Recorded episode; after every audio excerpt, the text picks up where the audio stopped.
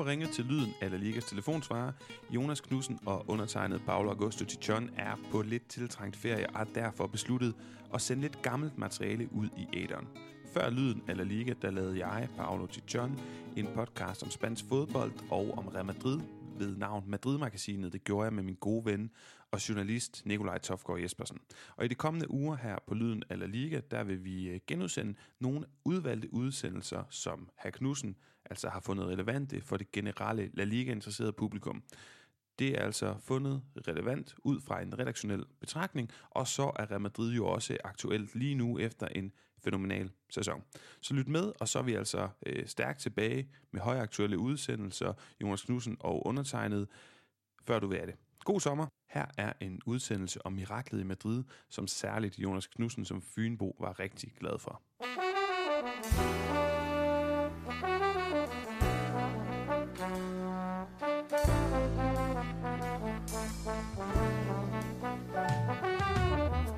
Buenos dias og velkommen til vores nye format her i Madrid-magasinet.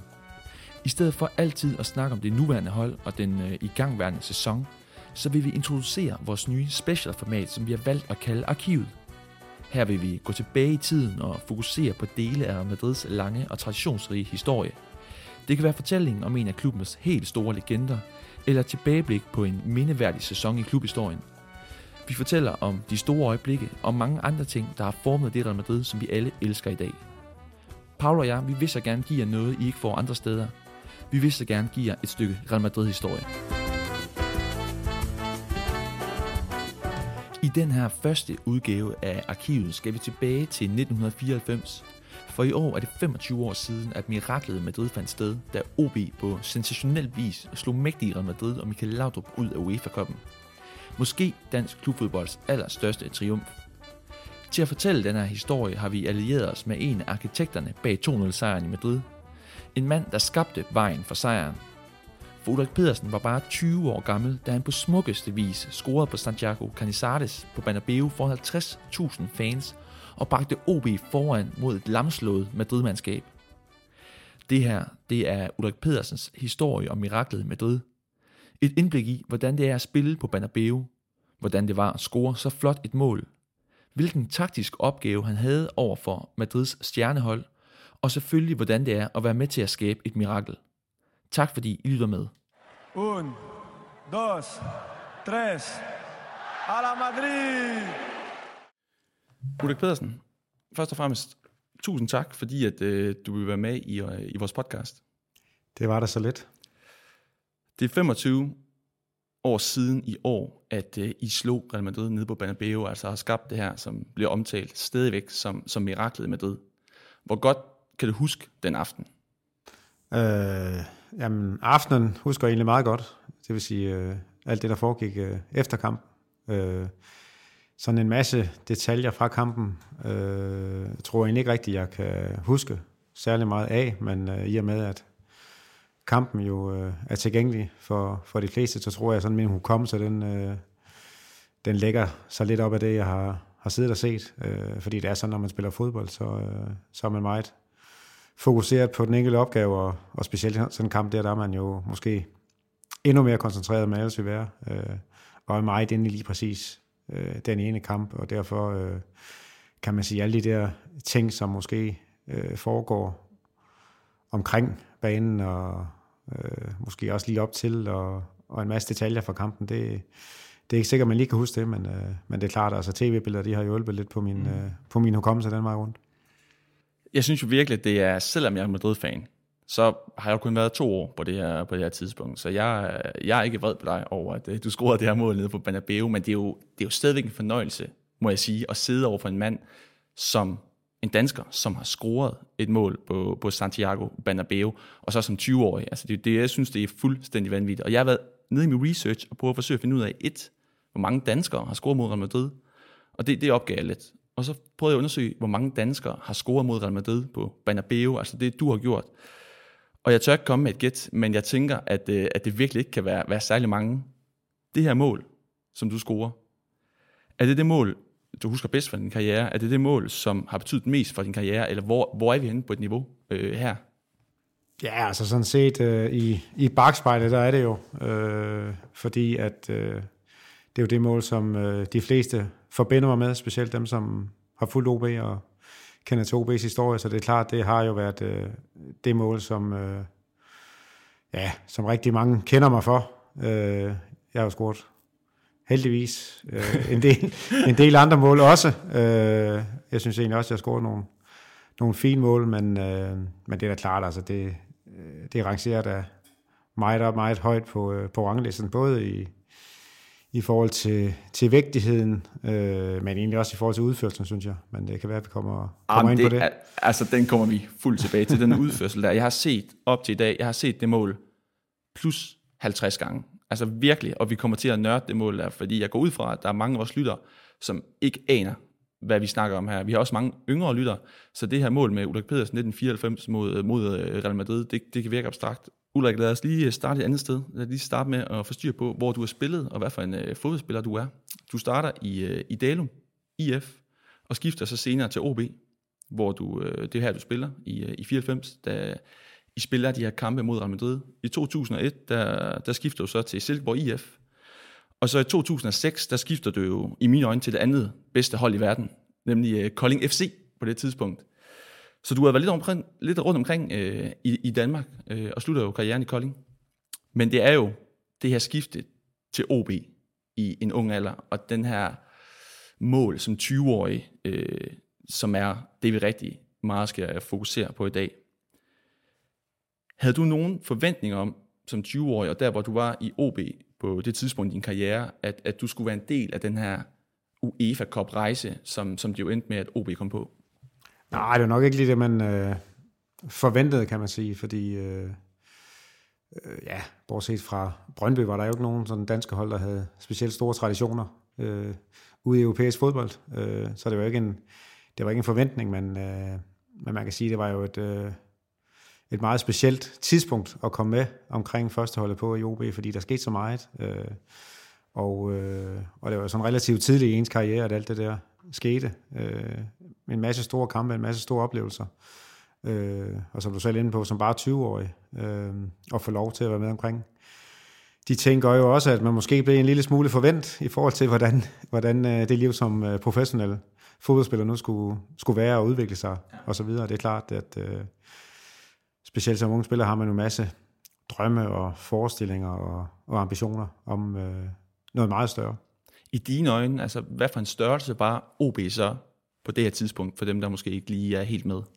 Nej, men altså OB var en af, af topklubberne i, øh, i Danmark. Øh, det er der ingen tvivl om. Altså nu er jeg jo selv ærke Fynbo og spillet, ja, som, spillet som nævnt i, øh, i Dalum inden, og, og der er ingen tvivl om, at, at den helt store klub, øh, altså i min opvækst og øh, ja, stort set altid har jo altid været OB, øh, men, men Fyn, Odense, øh, er jo også en speciel størrelse på den måde, at øh, der er et hav af klubber i, øh, i Odense, også ja. et, et hav af faktisk øh, halvstore klubber, øh, også traditionsrige klubber, B113, B109 og så videre. Øh, så, så OB har længe, eller var længe den klub, som øh, man enten havde eller øh, elskede. Der var ikke sådan rigtig noget midt imellem. Øh, så det var et, øh, jeg vil ikke sige, det var et kontroversielt skifte, fordi jeg var, jeg var så ung, men det er jo, det er jo et specielt skifte, når man, øh, når man skifter ind til OB. Men altså, for mig, der var det en, øh, der var en naturlig ting, og det var jo også en, øh, en drøm at få den der stribede trøje på. Det, øh, det er heller ikke nogen hemmelighed.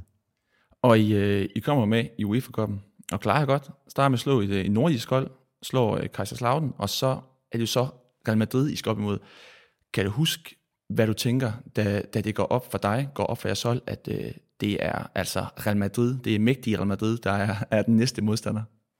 Nej, men altså det var jo en, øh, det er jo en drømmelodtrækning for et hold som, øh, som os på daværende tidspunkt. Øh, jeg tror ikke, vi spekulerer så meget i lige at skulle, øh, om vi kunne komme videre fra den hurdle der, men, men mere over, at det jo øh, muligvis var et af de allerbedste hold i hele verden, øh, med et hav af profiler og, og storspillere på. Øh, så det var nok mest øh, det, man sådan fokuserer på, at, at skulle have lov til, kan man sige, at, at spille mod, mod så godt et hold.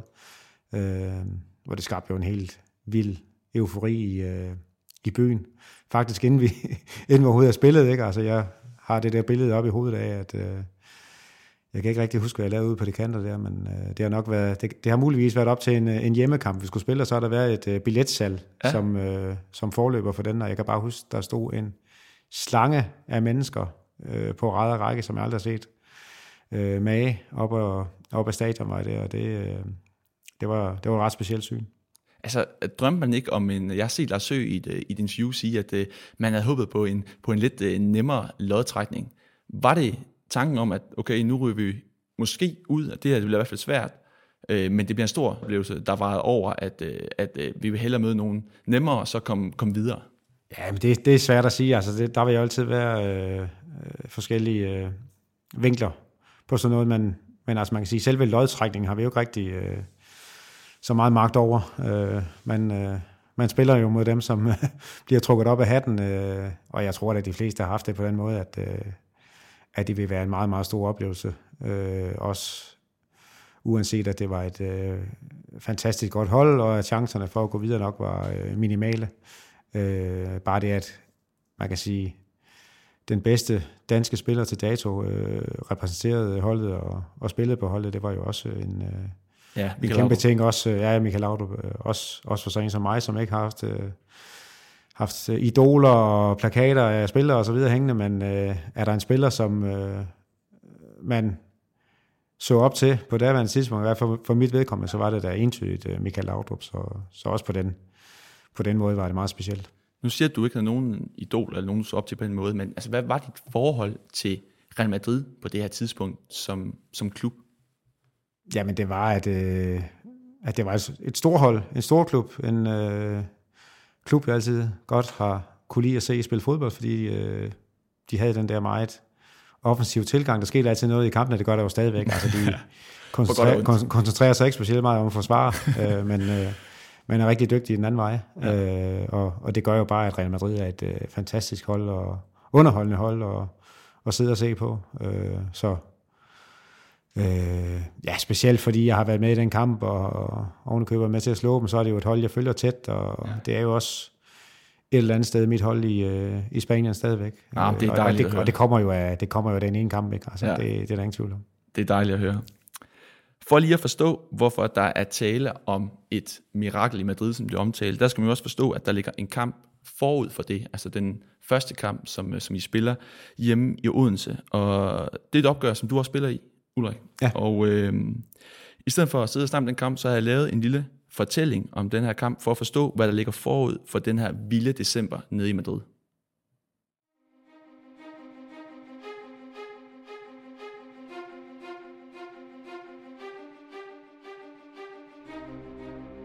Året er 1994,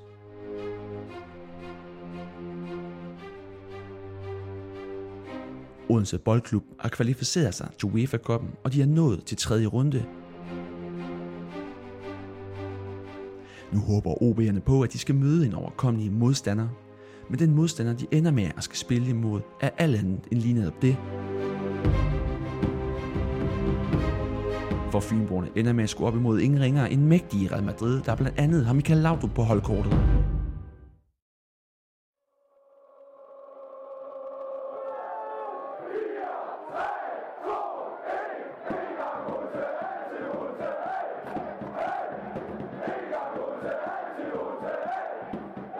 Datoen er tirsdag den 22. november. Et tætpakket Odense Stadion skal overvære det første opgør af to mellem klubberne. Spørgsmålet er, om OB overhovedet kan stille op imod det spanske kavaleri af fodboldstjerner. Amavisca, Laudo, Redondo og Zamorano, for blot at nævne et par stykker. Første halvleg ser ud til en uafgjort. Men kort før at dommer Gerhard Grabber skal sende spillerne ned til pause, bringer OB sig uventet foran efter et langskud fra Michael Schönberg.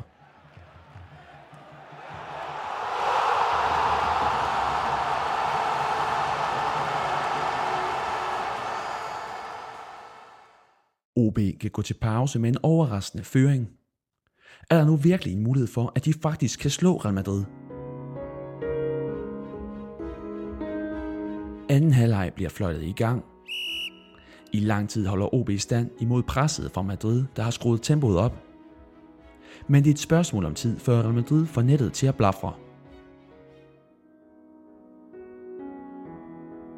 Som så mange andre hold før dem, så er OB ikke i stand til at stoppe den giftige duo Ivan Zamorano og José Amavisca. Først scorer spilleren for Chile, og få minutter efter følger spaneren trop. Kampen er vendt på hovedet. Real Madrid er pludselig foran.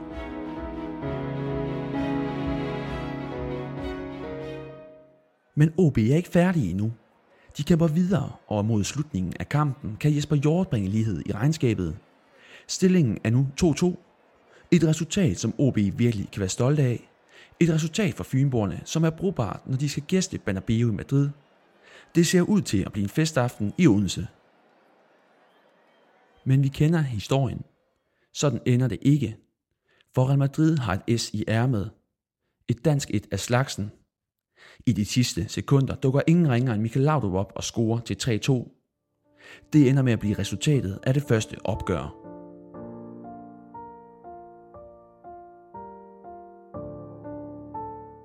OB havde muligheden for at få et rigtig godt resultat med til Spanien.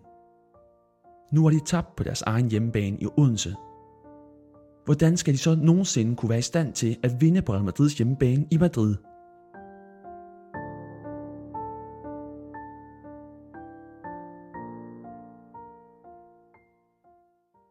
Ulrik, jeg spørger til sidst her. Hvordan er det nogensinde muligt for OB at vinde i Madrid, hvis de ikke engang kan vinde i Odense? Var det også den fornemmelse, du stod med efter den kamp i Odense? Øh, jeg tror faktisk, den fornemmelse, jeg havde, det var ærgelse allermest, fordi jeg synes faktisk, vi spiller en rigtig fin kamp mod øh, Real Madrid på egen bane, og, øh, og kampen kunne godt have endt uafgjort. Øh, det er jo kun på grund af den gode Michael Laudrup, at, øh, at den ikke ender uafgjort. Han glider lige igennem der til allersidst i kampen, men jeg synes egentlig sådan i forhold til, til spil og chancer og så videre. Selvfølgelig er Real Madrid et, øh, et bedre hold end, øh, end OB, øh, langt de fleste af gangene, men, men jeg synes godt, vi kunne have snedt en, øh, en uafgjort med fra den kamp der. Da I så skal rejse til Madrid, altså var det din fornemmelse, at, øh, at der var nogen i truppen, og også dig selv, der troede på, at, at I havde en reel chance for, for at gå videre på det tidspunkt? Ja, men jeg ved ikke, altså øh, gå videre, øh, ved jeg ikke, om der var så mange, der tænkte over, men jeg, jeg tror egentlig, at, øh, at de fleste havde en, øh, en, øh, en tro på, at man godt kunne lave en eller anden form for resultat dernede. Altså der var sådan en, øh, en tyrkertro i det hold der, mm. øh, og det mm. synes jeg næsten, altså man kan se, når man, når man sidder og kigger, kigger øh, gamle klip, øh, at, at der var noget, altså der var noget specielt over den trup der, den der sammensætning af, af trup og hold, øh, som jeg... Øh, ikke sådan rigtig har, har mødt siden. Altså en, en vindervilje ud over, øh, ud over det så vanlige. Selvfølgelig også øh, bort frem af, af Kim Brink og, og Viggo Jensen, ikke, som var, hvad kan man sige, øh, ret ultimativ i deres øh, tilgang til, til spillet og, og til trænergærningen. Øh, og, og, og de trak jo alle også med. Øh, så, øh, så, så jeg ved ikke, om vi sad og spekulerede på, at vi lige frem vi går videre. Altså det skal også siges, OB jo fem år tidligere havde øh, været nede og få, få ørerne i maskinen, og der var jo også spillere, øh, som kunne huske det, og ja. jeg tror det også, Lars Høgh, han var, han var med i den kamp, hvis ikke jeg tager helt fejl. Øhm, så, så selvfølgelig var der også nogle spor, der godt kunne skræmme lidt, men altså jeg tror, øh, at, øh, at sådan hoved, hovedparten af truppen egentlig øh, tog der ned med, med troen på og vidsheden om, at vi godt kunne levere en, øh, en ordentlig fodboldkamp også mod øh, Real Madrid. I min research, der øh, er der dukket et, øh, et indslag, et interview op fra dagen efter kampen fra TV2 Fyn. Et, øh, et indslag, hvor øh, du sidder sammen med Evig Jensen og, og Morten, øh, Morten Bisgaard og sidder og snakker om den her. Og der siger du selv, at øh, med et smil på læben, at, øh, at du troede nok ikke helt på det, men, øh, men at du havde håbet på, at, øh, at det ville ske, vil du nok mere sige. Men at, at, at selv for dig på det her tidspunkt, dagen efter, du har scoret, der var også, selvfølgelig også rigtig meget virak, der var det stadigvæk en, altså en, en meget, meget abstrakt følelser og meget, meget vild ting, der, der var sket, og det var måske stadigvæk ikke rigtig gået op for en på det tidspunkt. Nej, men det, det tror jeg, du kan ret i. Altså, øh, det var jo ren eufori, altså, øh, fra der bliver fløjtet af i, øh, i Madrid til, øh, ja, egentlig til vi står inde på, øh, på arkaden, som det hed dengang, og det hedder det vel stadigvæk, øh, inde, i, inde i City og Odense. Øh, alt den virak og det, der skete, øh, lige umiddelbart efter kampen, altså det er jo meget forskelligt, hvordan man, øh, man, man sådan agerer efter mm. så store resultater, mm. og øh, forskelligt, hvordan man bearbejder det. Øh, men øh, men øh, det, det endte ud i, det var i hvert fald en øh, kæmpemæssig fest, og øh, man kan sige, den der opmærksomhed, det gav, både til klubben og til holdet, den enkelte spiller, det var jo noget, som... Dansk øh, fodbold? Ja, dansk fodbold også, men altså noget, som jeg aldrig nogensinde havde været i nærheden af jo, øh, og som, som OB jo heller ikke lige havde været i nærheden af. Altså, så det er klart, altså det var sådan, det var meget specielt, og, og du kan godt have ret i, der gik nok noget tid, inden man sådan lige forstod, hvad det var, at man egentlig havde været, været med til. Øh, og, og jeg kan egentlig huske sådan øh, relativt hurtigt efter, der tænker jeg, men, øh, skal, vi, skal vi ikke til at snakke om noget andet end lige øh, den ene kamp? Altså, fordi jeg var ung og ambitiøs, og ja. håbede jo, at, at jamen, det var sådan her, det var at være professionel spiller. Øh, også, i, øh, også i OB, og der kom en masse oplevelser, øh, og jeg havde en masse gode oplevelser i, øh, i vente. Øh, man har jo så senere fundet ud af, at, øh, at den kamp og det resultat, det var selvfølgelig, ja. det var selvfølgelig øh, øh, kulminationen, kan man sige, øh, på, øh, på min karriere, hvis man kan sige det på den måde. Du siger selv, at, øh, at du har en fornemmelse af, at øh, det ikke sikkert, at I kan gå videre, men, men I er optimistiske, da I tager til Madrid. Kan du huske, kan du genkalde den her følelse, hvordan du havde det på kampdagen? Hvad kan du huske? Jamen, jeg kan huske, at, øh, at vi er mega fokuseret øh, og ved præcis, hvad vi skal i den kamp. Øh, som jeg er inde på, så havde, havde vi nogle øh, ret grundige trænere i, øh, i Kim Brink og, øh, og Viggo Jensen. Øh, og jeg kan faktisk tydeligt huske, eller tydeligt og tydeligt, men øh, sådan nogenlunde tydeligt i hvert fald, øh, det afsluttende, afsluttende taktikmøde inden, øh, inden kampen, øh, hvor øh, Kim Brink sådan minutiøst har gennemgået alle Real Madrid-spillere og også os selv, og sådan ligesom sat os øh, over for dem, og egentlig overbevist om, at vi er mindst lige så gode som, øh, som, som Real Madrid, og det, det kræver da, det kræver da som mand at gøre det. Øh, og slutter faktisk af med at sige, øh, at, øh, at vi vinder 2-0. Øh, det sagde han. Er det rigtigt? Som det sidste. Ja, han var overbevist om, at vi vandt øh, 2-0. Okay. Øh, så øh, øh, den, den kredit skal han også have. Altså han, øh, han var en, en stor del af, at, øh, at vi spillere, vi, vi rent faktisk troede på, at vi kunne slå Real Madrid. Nu, øh, nu er du skruet på Banabeo, men altså, du er også bare sådan helt lavprejst den første mand, jeg sidder overfor, som har været som spiller i omklædningsrummet på Santiago Banabeo. Det stadion, den følelse at gå ind der, det at være der, inden kampen begynder, opvarmning, alt det der. Hvordan var det? Altså, det er jo sådan noget, som sådan som mig har drømt om, siden jeg var barn, det var at stå på Santiago Bernabeu. Selvfølgelig helst for Real Madrid, men hvis jeg kunne gøre det for et modstanderhold, be my guest. Det kunne jeg sagtens leve med. Men prøv lige at sætte mig ind i, hvordan er det at stå på det her ikoniske, ikoniske stadion? Ja, men det er da, det er da kæmpe stort. Altså, en kæmpe stor oplevelse og et kæmpe stort stadion. Øh, jeg husker tydeligt øh, aftenen for inden, der hvor vi, øh, hvor vi egentlig står på hotellet og kan kigge over på... Øh, vi bor lige op og ned af, af Bernabeu, der kan egentlig kigge over på, på det stadion der, øh, øh, som jo både dengang og nu, er et, er et ikonisk stadion, som du siger. Øh, så det var da kæmpestort øh, bare at være der, kan man sige. Øh, sådan en lille detalje omkring det, som egentlig fortæller, hvor rent fysisk stort det stadion også er. Øh, det er jo dels det der med, at øh, jeg mener, der var omkring øh, 50.000 tilskuere til kampen. Ja, det tror meget godt, ja. øh, altså, og det, det var jo halvt fyldt det, det kunne jeg godt se. Altså, det, så, ja. det så jo ikke videre imponerende ud, når man, sådan lige, når man kiggede rundt. Øh, og noget andet, jeg kan huske også, det er jo, at, at sådan, jeg tror, det er midt i anden halvleg, efter vi har løbet og løbet og løbet inde, i, øh, øh, inde på banen derinde, så øh, kunne jeg jo sådan efterhånden godt tænke mig at vide, hvor lang tid der var tilbage af, af pinslerne. øh, og så, så øh, hvad hedder det, så kan jeg huske at spørge min gode ven øh, derinde, eller råbe nok til ham, øh, Jens Melvang inde på banen derinde, ja. om, øh, om han har nogen som helst øh, forestilling om, hvor lang tid der kan være tilbage i den kamp her. Øh, og det eneste, han kan, det er sådan lige at pege op øh, med en finger øh, op på, øh, på taget af stadion, hvor der, en, der hænger, hvor der hænger et ur i hver øh, ende af, af målænderne. Øhm, og det har jeg ikke, det har jeg ikke set, så, så højt har jeg ikke løftet øh, okay. nakken endnu på noget tidspunkt. Det har jeg slet ikke set, så, så det fortæller jo lidt om, om de rammer der, øh, som, vi, øh, som vi spillede under. Ja, måske også lidt om, hvor fokus faktisk måske så lå. Ja, også det. lå meget Også det, også det. Øhm, og så er der også bare det, jeg siger til det, at det kan godt være, at det er et stort stadion, øh, mange gange større end, øh, end Odense Stadion eksempelvis, men banen var jo også meget, meget større end, øh, end på, øh, på Odense Stadion, og det var jo også en faktor, kan man sige, i forhold til at skulle øh, lukke Real Madrid ned, som jeg egentlig synes, vi lykkedes ret godt med i, øh, i Odense, selvom de scorede tre mål. Ja. Øh, det var noget sværere at kræve øh, noget mere øh, af os på, øh, på Bernabeu. Jeg synes, jeg læste på et tidspunkt, at hver spiller havde 100 kvadratmeter mere til sig selv, end på, end på Odense Stadion. Jeg ved ikke om det, om det passer, men jeg tror, det er noget af den største, størrelsesorden der. Det er jo det bliver alligevel til nogle meter, ikke? Altså inde på sådan en, øh, inde på sådan en plan der, hvor du hovedsageligt løber efter bolden. Altså, hvordan er sådan noget... Nu ved jeg ikke, sammenlignet med, med Odense Stadion tilbage i øh, 90'erne der. Øh, sådan noget som, som et omklædningsrum, altså alle de der faciliteter, var det bare også, når man kommer øh, fra Odense, af, var det også bare en, en anden liga, så at sige? Ja, både over. Altså man kunne godt se, at det var et, øh, et gammelt stadion. Altså det, det, var, ja, det stod sådan nogenlunde, øh, tror jeg, som da det blev bygget. Ja, øh, ja.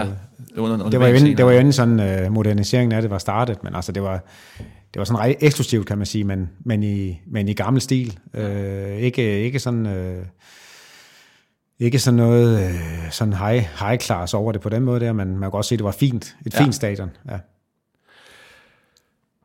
Bernabeu, det er jo en ting at, at træde ind på det, og det kan virke, det kan virke overvældende, måske for nogen. Øhm, som jeg også fortæller den her historie, vi hørte tidligere omkring det første opgør, så er det jo også et overvældende, og nu bruger jeg ordet uhyggeligt, hold, som, øh, som, I, spiller, som I spiller over for. Samorano, Amavisca, Hierro, Redondo, Laudo, Luis Enrique, jeg kunne blive ved. Var der nogle af de her spillere over de her øh, to kampe, som, som, som imponerede dig? Nogle, øh, Laudo ved du selvfølgelig godt og godt, god, ham kender vi som danskere og har set. Er nogle af de her spillere, som du kendte ved navn, og jo af gode grunde aldrig har mødt eller spillet over for, hvor du tænkte, okay, det der, det, det overrasker mig.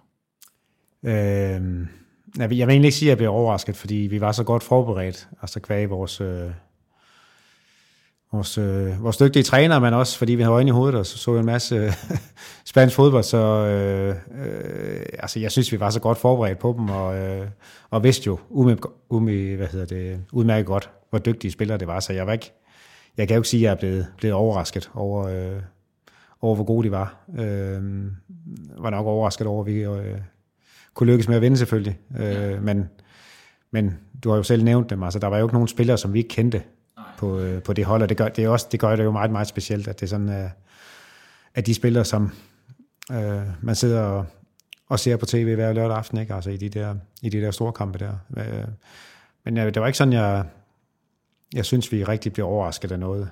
Øh, egentlig ikke, altså. Øh, men kan man godt mærke, når man er rundt inde på banen der, at det her, det er spillere fra den øverste hylde. Nu ved jeg godt, at, at I giver dem rigtig god modstand i første kamp, og I ender med at vinde anden kamp selvfølgelig og sådan noget, så I står jo som sejrsager, og det bedste hold, øh, må man jo så øh, må sige efter, efter de to kampe. Men var der, kunne man mærke på de her spillere? Altså en ting er, at man spiller i den, i den danske Superliga og møder de her spillere, og du er jo 20 år, vi er stadigvæk tidligt i en karriere. Jeg forestiller mig ikke, at du har mødt nogle spillere af den her kaliber på nogen måde. Kan man bare tydeligt mærke, når man er på en fodboldbane, at, at ham her, jeg spiller over for, lige meget nærmest hvad han gør, jamen så, så får han tingene til at lykkes. Er, er det så tydeligt?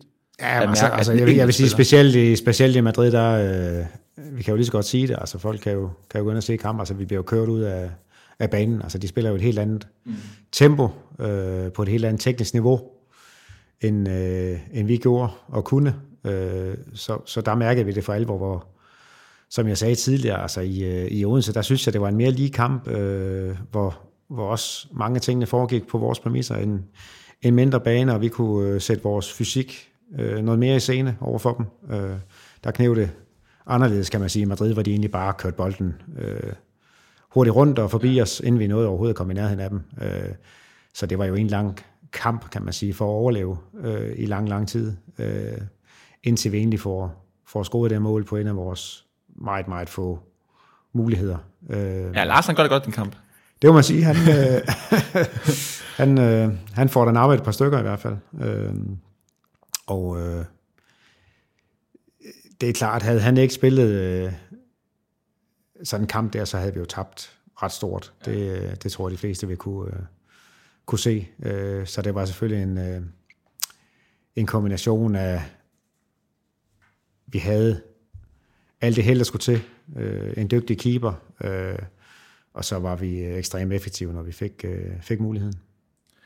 Hvis vi vender blikket mod selve kampen i Madrid, og det er jo, jeg ved ikke om du kan huske, øh, hvordan det var at spille over for den her spiller, men det er i hvert fald en af, en af mine ikoner, og også en af Paulus, mine medværtsikoner. Øh, I den første kamp, der spiller Samolano på, på toppen, øh, og han er ikke med i, i anden kamp, men han er blevet erstattet af Griben, legendarisk syver, Emilio Portugenio, øh, som spiller på toppen øh, i den her kamp, og han har godt nok på det her tidspunkt rundet de, de 30 år, jeg tror han er 31 på det her tidspunkt, øh, kaptajn for Madrid i den her kamp. Kan du huske, hvordan det var at, at spille over for ham? Fordi han er i hvert fald personligt for mig, og for nogle danskere, der er han jo lidt en skurk med nogle af de her kampe, som, som Danmark og Spanien spillede. Kan du huske, hvordan det var at spille over for ham? Ikke, ikke, ikke lige ham, altså det var, det var nok ikke ham, jeg sådan, øh, var mest duperet af. Altså han havde selvfølgelig den der historik omkring øh, landsholdsfodbold og, og Danmark, men altså der er spillere, som jeg var noget mere øh, duperet af og benovet, hvis man kan, kan bruge hvem, det udtryk. Altså en, en Redondo eksempelvis har jeg jo oh. altid set som, øh, oh. ja, på derværende tidspunkt klart bedste sekser, øh, der fandtes. Øh, jeg havde en helt bunden opgave, kan jeg huske, øh, i forhold til ham, og specielt øh, nede på, øh, på Bernabeu. Jeg skulle egentlig sørge for, at han ikke kunne spille bolden fremad. Øh, det, var, det var mit job, rent, øh, rent defensivt, øh, og det, for, det meste foregik jo rent defensivt job, så jeg bestilte stort set ikke andet end at, øh, at løbe efter ham, og sørge for, at han ikke lige kunne, kunne spille de der bolde, han, han normalt kunne. Øh, hvor godt det gik, det, det kan jeg egentlig ikke helt huske. Jeg kan godt forestille mig, nok at se til det Ja, det var det. Det var det, og han, han er jo, eller var jo omdrejningspunktet, kan man sige, i forhold til et opbyggende spil. Øh, så så der, øh, der gik det meste af tiden med at skulle, øh, skulle se, hvor han var henne på banen, og, og sørge for at, at dække af så godt man nu kunne. Øh, suveræn spiller, som jo stort set aldrig mistede bolden. Ah, elegant spiller, ja, meget, flot meget spiller, elegant, virkelig øh, ja, fantastisk fodboldspiller. Ja, fantastisk fodboldspiller, det er ingen tvivl. Og så Laudrup, også inden, øh, inden centralt der. Øh, ham spiller heldigvis ikke sådan direkte overfor, det var mest op til Carsten Hemmingsen og, og Jens Melvang lige i den kamp ja. der. Øh, man husker tydeligt en, en enkelt episode, hvor jeg har halset rundt efter bolden, øh, så har jeg så forladt min... Øh, eller, eller forladt Redondo lige sådan for en kort bemærkning, og prøver ja. at løbe hen mod øh, Michael Laudrup der. Jeg er jo, jeg er jo træt af at, at løbe og løbe og løbe. Han, ja. han vender egentlig bare, øh, ja, jeg tror 360 grader på mig. Øh, jeg løber bare i hælene på ham, hele vejen rundt, og det er lige før jeg, altså, som en eller anden... Øh, lige før jeg havde som en eller anden ølstafet eller andet, der lige var, var noget rundt der. Øhm, så jeg gætter på, at det har set en lille smule sjovt ud. Øhm, øhm, men øh, imponeret Michael Laudrup på en bane der. Han er med i begge kampe. Gør jo det onde mod jer i, i Odense.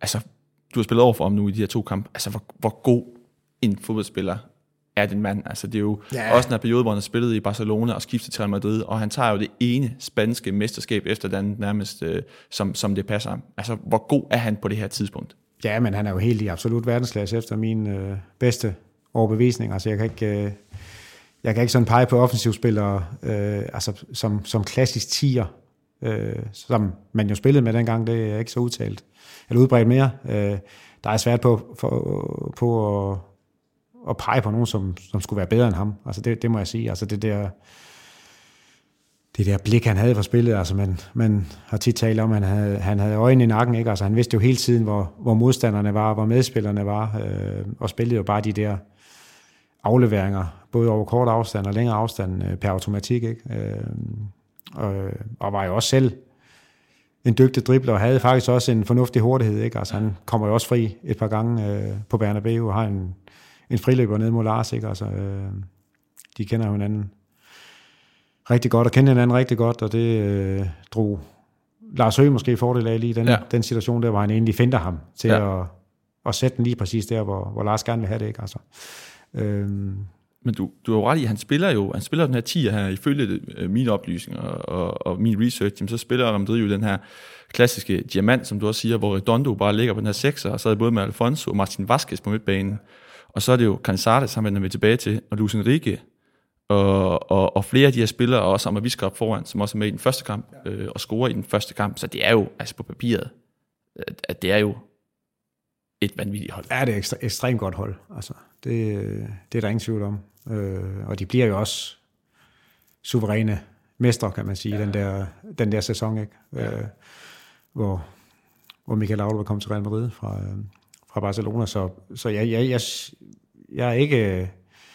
Jeg er ikke bleg for at kalde dem øh, det, det bedste europæiske hold på, på daværende tidspunkt. Det, det tror jeg det, rent faktisk det er, og det gør jo også bare ja, præstationen, øh, præstationen større. endnu større, ikke? Og, og sætter den jo i, øh, i relief. Øh, og, og som du selv er inde på, altså når der sådan indimellem, øh, typisk op til Champions League øh, sæsonstart, hvor, hvor danske hold er involveret og skal laves afstemninger om, Ja, ja, ja. Man kan sige, det største enkeltstående øh, resultat øh, herhjemme øh, i klubmæssig henseende, øh, at der så bliver peget på øh, kampen mod Real Madrid øh, hver eneste gang, det synes jeg er, øh, er rigtig stort også set i lyset af, at øh, vi jo øh, har et par klubber, som også har klaret sig rigtig godt. Ikke? Altså FCK sådan i nyere tid, Brøndby dengang der, øh, nåede også rigtig, rigtig langt, og man ved udmærket godt, at, at, øh, at majoriteten af fans og tilhængere, det sidder jo hos FCK og Brøndby, ikke? og det er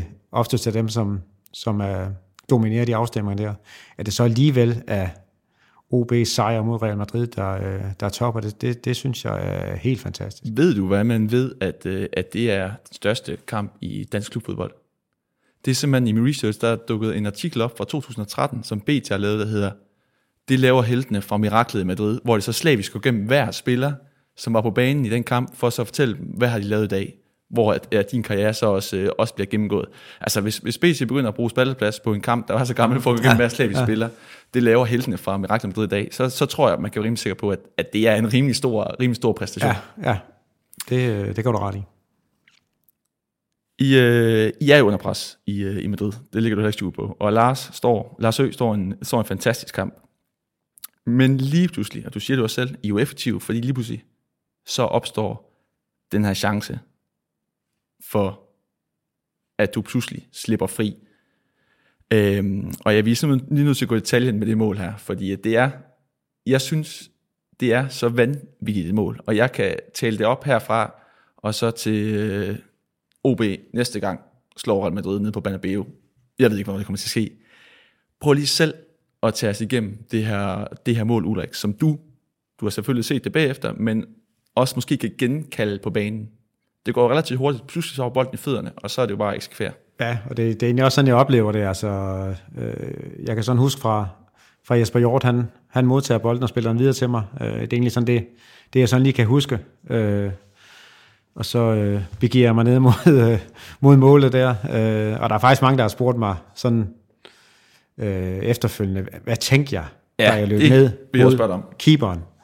Øh, og det bedste svar, jeg kan give, det, det er ingenting øh, fordi du tænker ingenting, og at jeg vælger at afslutte på den måde, som jeg gør, det er ren og skær instinkt. Øh, det er en afslutning, som jeg har ikke, øh, ikke sådan har, har udført hver eneste gang, men altså det, det er ikke sådan en afslutning, der er helt fremmed for mig. Det er noget, jeg har, har brugt tidligere. Jeg kan også huske, når vi har trænet.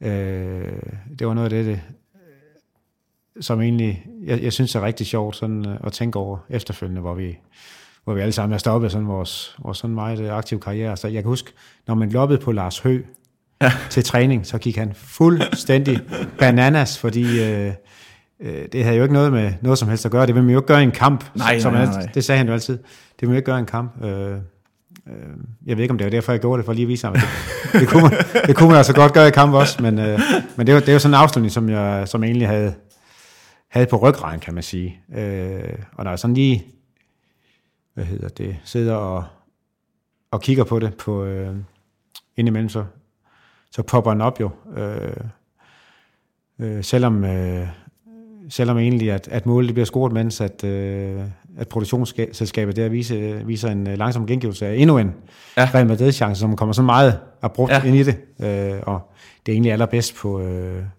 på optagelsen bag målet i langsom gengivelse. Man, man sådan ser sådan den der tekniske udførelse i det, synes jeg, Øh, øh, øh, hvor, hvor jeg bare må sige, at, øh, at, jeg, at jeg synes selv, uden at skulle, øh, skulle være alt for glad for mig selv, at, at sådan rent, den tekniske udførelse, den er, den er Ah, sublim, altså, og målmand, han aner ikke, hvor den bold det er. Den, den er spot on. Øh. Altså, jeg, synes, jeg synes nærmest, du, du nærmest sidder ikke og tæller målet ned, men jeg vil i hvert fald meget gerne tælle op for dig, fordi som sagt, jeg har set det her mål plus 50 gange. Jeg har set det bagfra, forfra, alle de tænkelige vinkler, der, der har været.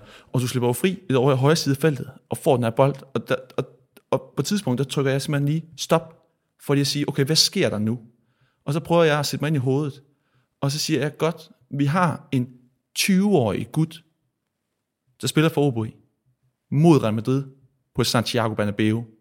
Inden på målet, der står Santiago Canizares, stor Real Madrid-målmand, målmand på det spanske landshold, altså et, en kæmpe legende også, også øh, som, som Real Madrid-fan. 20 år gammel, Bernabeu 0-0, fri mod Santiago Canizares, og så vælger du Gud hjælpende og chip den ind over ham, som jeg aldrig har set noget så køligt. Altså, hvordan kan en... Ja, det er så abstrakt for mig, hvordan en 20-årig, ja, knægt, øh, undskyld mig, kan være så kølig på Estadio Santiago Bernabeu over for Santiago Canizares. Ja, men det bekræfter nok bare, at jeg ikke rigtig tænker over det. fordi, fordi hvis man, øh, hvis man sådan øh, tænker nær, nærmere over det, så er det måske ikke lige den, øh, den afslutning, man, man vil vælge. Øh, fordi der er jo der er jo lidt risiko i den også, skal det skal siges. Ja, klart, skal, skal jeg lige øh, køre en lille smule malurt i bæret i forhold til, øh, til den tekniske udførelse der, så, så synes jeg faktisk, at min, øh, min berøring umiddelbart op til, til afslutningen, den, øh, den kommer lidt for langt ud til Ja, højre. ja, ja. Øh, det er faktisk sådan en, jeg ved ikke om det er en kikset, men den kommer lidt for langt ud til højre i forhold til det, jeg, jeg gerne vil. Men sådan, når jeg sådan lige efter rationaliserer, så viser det faktisk, tror jeg, at i forhold til den afslutning, der var det en, lidt en fordel, fordi det Ja, åbner, jo, vinkel på. Ja, det, Ja. ja. Det, det åbner jo mål for mig. Øh, og det kan også være, at det er det, der gør, at jeg vælger den afslutning, netop fordi jeg kom lidt for langt ud i forhold til det, jeg egentlig havde, havde haft i tankerne. Ja, Øh, så, øh, men igen, altså, jeg, øh, man er så fokuseret øh, øh, og inde i den kamp der, øh, og har jo ikke særlig meget ild til hjernen, altså det skal lige siges, altså vi har jo nærmest ikke lavet andet end at løbe efter bolden, så er jeg jo trætte alle Ja, ja, sammen, ikke? Altså, så, så, øh, Ja, fordi vi er oppe i, er vi oppe i 72 minut? Er det der omkring? ja, det skal nok, det, det, det er omkring, Ja. det er der omkring, der mangler ikke meget mere end et, øh, et kvarter af kampen. Øh, I kommer foran 1-0 ja. På mål af dig. Øh, der er jo to muligheder der. Enten så tænker man, vi skal bare øh, vinde nede på, på, på Banabeo. Det er det et rigtig godt resultat. Vi er kommet godt herned. Eller vi går benhårdt efter det. Altså, når man overhovedet tænker på, at, at man er faktisk tæt på at, at kunne gå videre. Er det en tanke, eller er det bare, nu kan vi videre? Jamen altså, altså nu igen, der bliver hjulpet af tv-billederne, fordi hvis man, hvis man lige øh, studerer det lidt, så er det helt tydeligt, at vi jubler selvfølgelig. Øh, vi ryger ned i hjørnet der og jubler. Øh, men øh, både mig selv og flere andre øh, har jo travlt med at løbe tilbage, og jeg kan, jeg kan sådan selv, jeg kan, jeg kan se på mig selv, at jeg, jeg sådan prøver at gejle folk op, ikke? Altså, og det er jo et, øh, et tydeligt tegn på, at vi ikke vil, at vi ikke var færdige, kan man sige, at vi øh, forfulgte chancen ja. i hvert fald, øhm, fordi havde vi været tilfredse i, i gåsøjne, kan man sige, med, med at vinde øh, 1-0 dernede, så havde vi jo givet os selv al den tid, vi overhovedet skulle bruge ja. til at komme øh, tilbage over midterlinjen. Ikke? Men det var, ikke, det var ikke det, der var tilfældet. Vi løb tilbage. Det var ikke sådan, jeg var inde og hente mål, eller hvad hedder det, bolden ind i nej, målet, nej, og så, nej, nej. så piske op til midten, men vi løb hurtigt tilbage, hjem og stå, øh, og så var klar til, at de gav bolden op, og så øh, forsøge den der, øh, eller hvad hedder det, forfølge den der minimale chance, der var for, for at lave mål til, til 0-2. Og det kommer jo, det mål, til, til 0-2 i overtiden af, af indskiftet Morten Bisgaard, Morten Bisgaard, som scorer til, til 2-0 i overtiden. Også 20 i Morten Bisgaard i øvrigt. Også 20 år af Morten Bisgaard, og i de der, de der neongrønne trøjer, jamen, det er bare også en legendarisk trøje. Der er så ja. meget den kamp isoleret set. Men der, der tror jeg også, man, øh, man har noget at vente i forhold til den trøje der, sådan i løbet af, af udgangen af året her, så skal jeg ikke sige mere. vi, øh, vi vender tilbage med den her den trøje her, fordi øh, alt, hvad der hedder trøjesnak, det er, det er mit største spørgsmål. Det kommer vi tilbage til. Jeg er nødt til lige at runde kampen af, for lige at forstå. Morten Bisgaard scorer 2-0. Altså, vi kender jo godt historien. Vi ved jo godt nu her, at, at I går videre og, og jubler, hvilken en tag. Men, men, men med dine ord, Ulrik, øh, du har selv bidraget til den her sejr. I er 20 år gammel. Du er med til at skrive et stykke øh, OB-historie. Hvor- Hvordan bliver det her fejret? Jeg forestiller mig, der går, foregår nogle ting og sager nede i omklædningsrummet og på flyveturen hjem. Har du nogle anekdoter, noget du kunne åbne op for?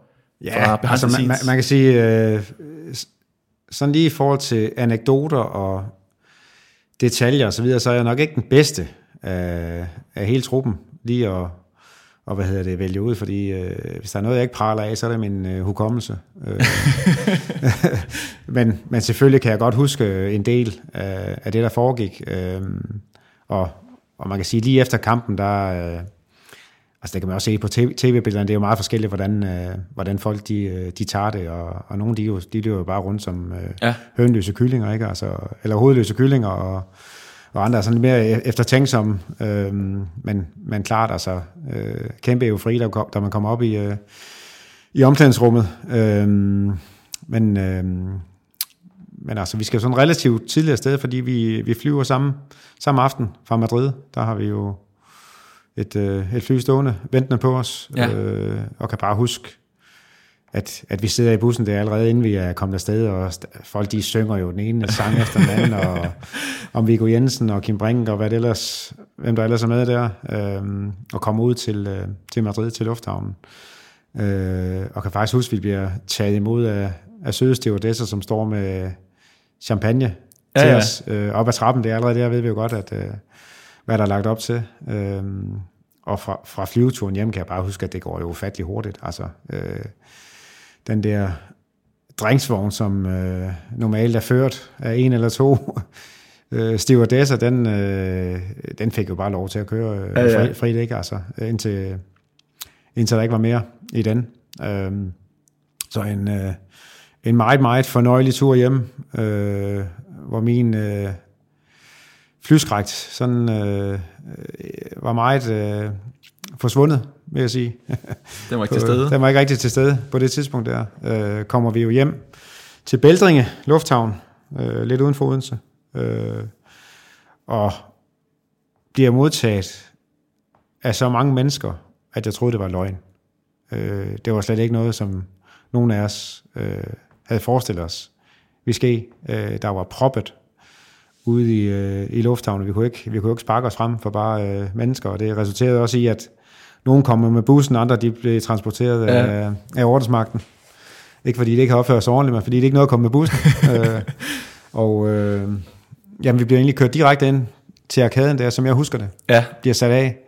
Og igen, øh, øh, føler man jo nærmest, at hele Odense er stået ud af sengen, bare for at komme ind og, øh, og fejre os. Jamen, det er jo også på arkaden. Øh, og ja, borgmesteren stod der og tog imod og holdt tale og så videre, så øh, den der fest, der var stablet på benene, fuldstændig spontan, fordi selvfølgelig for, forberedte man ikke, at ej, men, at OB går ned og vinder 2-0, og så skal nej. vi hjem og holde fest. Altså, det er noget, der bare blev stablet på benene, mens vi sad i flyveren. Men det er jo også det, der gør den så vanvittig. Ja. Det er også det, der gør festen, det er ja. bedre. Ja, men det var, det var så vildt. Altså, øh, og, øh, men når du fortæller det her, så er jeg jo meget, meget overrasket over, at, at det her klip, jeg har fundet fra TV2 Fyn, fra, fra dagen efter I vundet, hvor der altså sidder en, en 20-årig Ulrik Pedersen. En ting er, at du har festet, og du har scoret.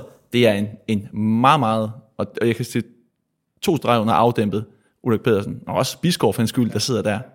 Der er man allerede kommet lidt ned igen, men det er jo stadigvæk rigtig godt op for en, der er sports, Nej, men jeg, jeg, jeg tror også, det er. Altså, man er ikke helt, man er ikke helt klar over, hvad der lige er, der, der er foregået. Altså, øh, det var, det var sådan en, en form for eufori, vi stadigvæk var i på, på daværende tidspunkt. Ikke? Altså, så, øh, ja, så var det også specielt, det var jo årets sidste kamp, ikke? Altså, øh, ja. normalvis års, efter, efter ferie. årets sidste kamp. Ja, så, ja, så, så havde vi ferie, ikke? Altså, det var jo meget, meget specielt at stå af på den måde der, så vi kunne jo fest lige præcis, øh, som vi har lyst til, og lige så mange dage i træk, som vi har lyst til, ikke? Altså, det, det er bare det så også præg af. Jo. Der er et spørgsmål, der virkelig, øh, der virkelig, har, øh, der virkelig trænger sig på.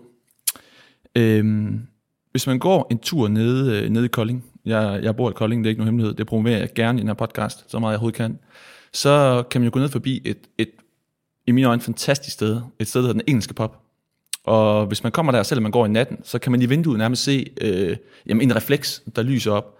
En øh, neongrøn OB-trøje, og nede der står der et hvidt papir, hvor der står, at øh, det er din trøje fra Miraklet med den du havde på, da du scorede det her mål.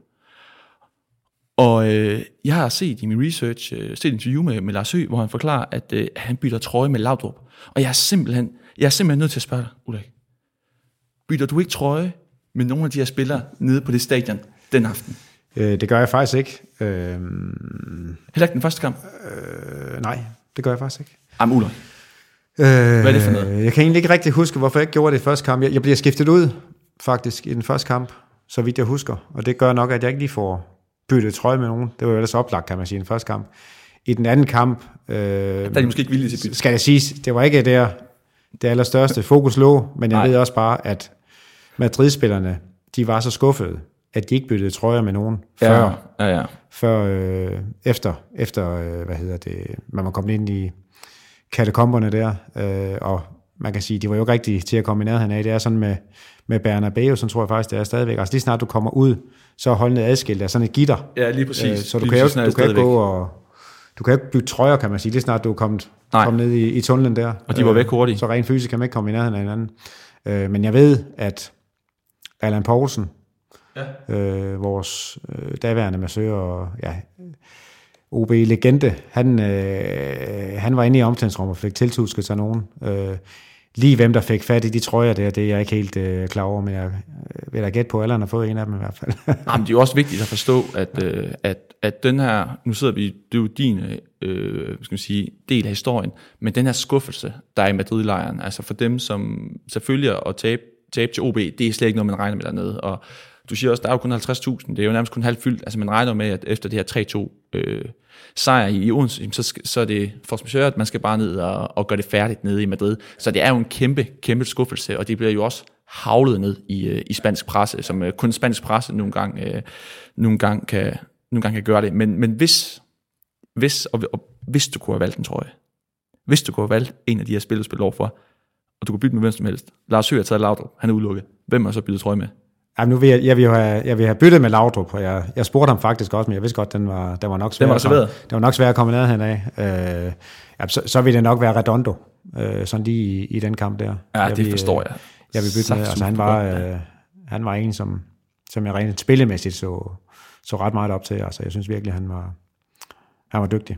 Han er stadigvæk øh, en, af de, en af de helt, helt store. Ja.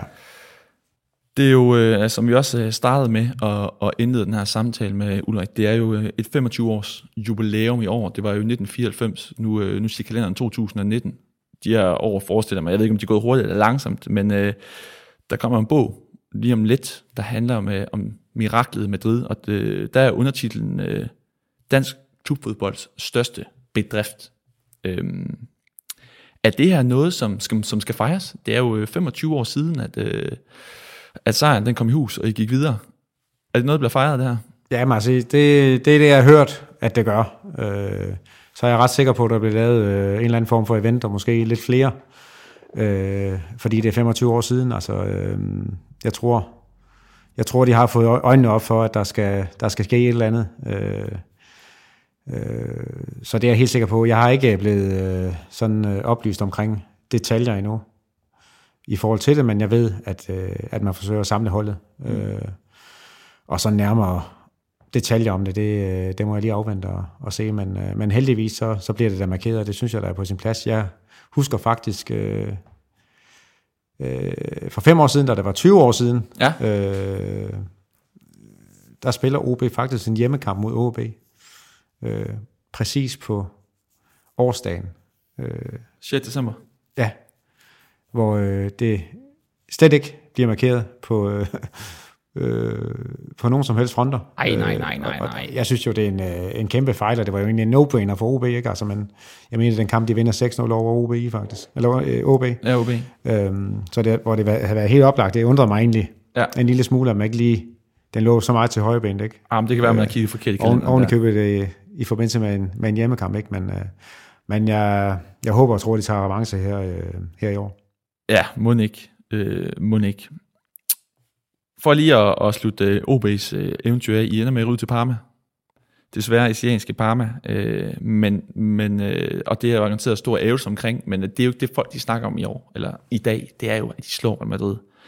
For at prøve at, at runde det hele af, øh, det er jo et stort spørgsmål, men, men hvordan har du det med, at, at det her opgør, det her mål, det er blevet en, en del af dig, din fodboldkarriere, og, og du er blevet den del af, af OB's historie, din klub, Fyns klub. Øh, hvad betyder det for dig, at, at have været med til at skrive den her historie? Jamen, det betyder da utrolig meget. Altså, øh, jeg var lidt inde på det til at starte med, at, øh, at som meget, meget unge spiller, der, øh, der var det ikke noget, jeg sådan... Altså, jeg var rigtig glad for at score det mål, og, og så videre, og så videre, men, men jeg vil gerne have, at det ikke kun var det, man nævnte, når man øh, nævnte mit navn. Altså, jeg, jeg, jeg så jo gerne, at der var en masse andre højdepunkter øh, også. Øh, jeg havde øh, tanker om landshold og udlandsophold og alle de der ting.